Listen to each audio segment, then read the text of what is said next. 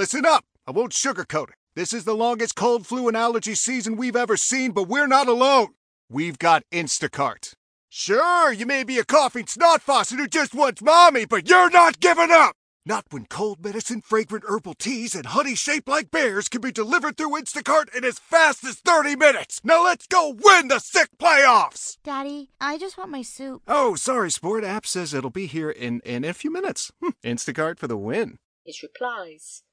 He seemed not well pleased when that gentleman was with Eda, and marked his feelings so plainly that Dudley was sometimes inclined to fear that his pupil had conceived an attachment to the object of his own affection. But then, again, twice when they were sauntering in the park before the house, Lord Hadley made an excuse to leave him and Miss Brandon together, and walked away in the direction of the Grange, remaining absent for 2 or 3 hours.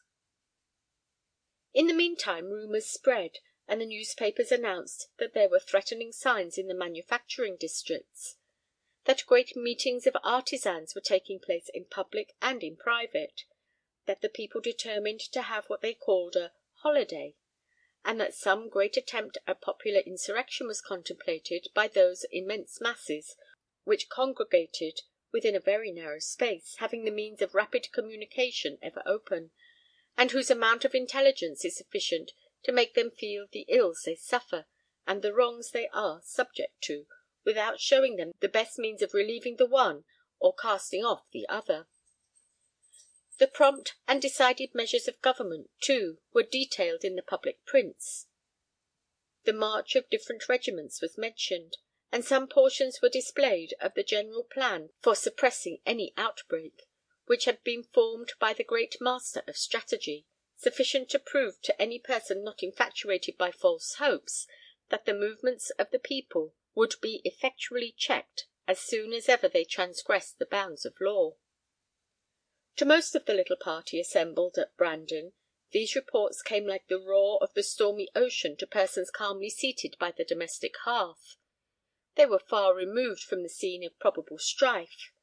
They had full confidence in the power and the wisdom of government. There were no manufactories for many miles around, and the nearest point at which there was any great congregation of artisans lay at some 20 or 30 miles distance, where there were both mines and potteries. Nevertheless, Eda observed that her uncle read with the deepest attention everything that referred to the discontent of the manufacturing population. She saw, too, that he was uneasy, that there was a restlessness and an impatience about him which she could not account for, and she pointed it out to Dudley, who remarked it also. "I have not seen him in this state for years," she said, "and I cannot help thinking that something of great importance must be weighing on his mind." "I have heard," replied Dudley, "that at one time he took a very warm, I might almost say vehement, interest in political matters, and went through a contested election in the north as the advocate of the most extreme pretensions of the people. I have cause to remember that period, dearest Eda, for with that election commenced the ruin of my poor father. He had represented the town for many years in Parliament, when your uncle started against him upon principles almost republican, as they had been friends from boyhood. Although the contest was carried on very fiercely by their several supporters, it was conducted with courtesy and kindness by themselves, as much courtesy and kindness, indeed, as could exist under such circumstances between men of the most opposite political principles. My father was returned, but some of the electors thought fit to petition against him, accusing his agents of the most extensive bribery and corruption. As the population was large and very equally divided in opinion, the expenses of the election itself had been enormous. Innumerable witnesses were brought before the committee on both sides. The investigation lasted for months.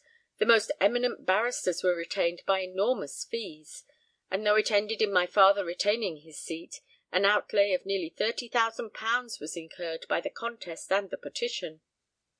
To meet this expense, he proposed to mortgage the estates, when your worthy uncle, feeling, perhaps, that his supporters had not treated my father very well, offered to take the proposed mortgage at a low rate of interest.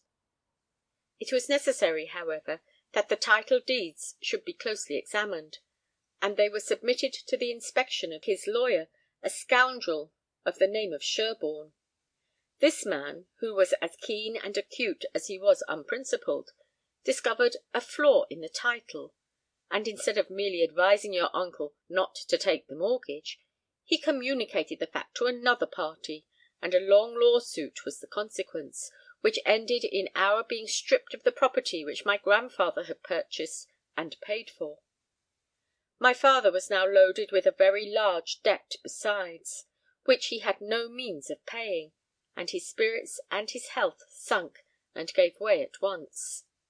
In these circumstances, Sir Arthur Adelon acted with a degree of kindness which I can never forget. He purchased a very small property, which had descended to me from my mother, at more than its real value, and did not even wait till I was of age to make the transfer before he paid the money. I had thus the means of comforting and soothing my father during an enforced absence from England, and the long period of sickness which preceded his death. At the moment I was of age, I signed the property to your uncle. Though I had never seen him myself, I wrote to thank him, at my father's death, but he did not answer my letter, and, what is somewhat strange, he has never adverted to the subject since I have been here, perhaps thinking rightly that it must be a very painful one to me. I have been led into a long story, he continued, when I only wish to explain to you that Sir Arthur is known to feel very intensely upon the subject of the people's rights and claims, that he sympathizes deeply with these poor men in the manufacturing districts, there can be no doubt, and I rather think you will find that the anxiety and uneasiness he displays are to be attributed to the interest he feels in them. Eda mused, but did not reply. She was deeply attached to her uncle, who for many years had acted as a father towards her, but yet she might know his character better than Dudley, and might entertain reasonable doubts as to his being moved by the feelings which that gentleman ascribed to him. She did not express those doubts, however, and the conversation took another turn. The fifth day of Dudley's stay at Brandon was a Sunday, and it commenced with a tremendous storm of wind and rain. The nearest village was, as I have shown, at some distance, and Sir Arthur Adelon, though he courteously proposed to order the carriage to carry any of the party who might desire it to the morning service, added some remarks upon the state of the weather and the likelihood of the servants getting very wet, which prevented any one from accepting his offer. A room had been fitted up at Brandon and decorated as a chapel, and at the usual hour Mr. Filmer appeared to officiate in the celebration of mass. Eda Brandon was not present, for, as she informed Dudley, she had promised her mother before her death never to be present at the services of the Roman Catholic Church. Lord Hadley and his tutor, however, with less rigid notions, accompanied Sir Arthur and a number of his servants to the chapel. And somewhat to Dudley's surprise, Mr. Clive and his daughter also appeared soon after, notwithstanding the tempest that was raging without.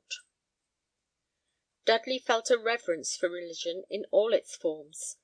The worship of God was to him always the worship of God, and though he did not affect to adore in a wafer the real presence of his Saviour, he behaved with gravity and decorum through the whole ceremony.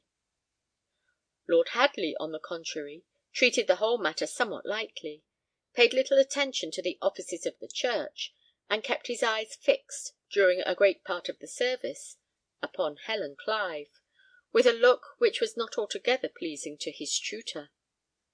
Nor did it seem so to Edgar Adelon either, for when he glanced towards Lord Hadley for a moment, his colour became suddenly heightened, and his eyes flashed fire, giving to Dudley, for the first time, a key to what was passing in his bosom. After mass was concluded, Sir Arthur took Clive familiarly by the arm, and walked with him to the library, begged him not to think of returning to the Grange with Helen till the storm had passed. Mr. Clive declined to stay, however, saying that he did not feel the weather himself, and that, as he had come up in his own little sociable, Helen would be under cover as she went back. The day passed as other days had done, but during the afternoon Mr. Filmer paid particular attention to Dudley, and was altogether more cheerful and entertaining than he had been for some time. As if the services of his religion formed a real pleasure to him, the effect of which remained for several hours after they were over. End of chapter 11.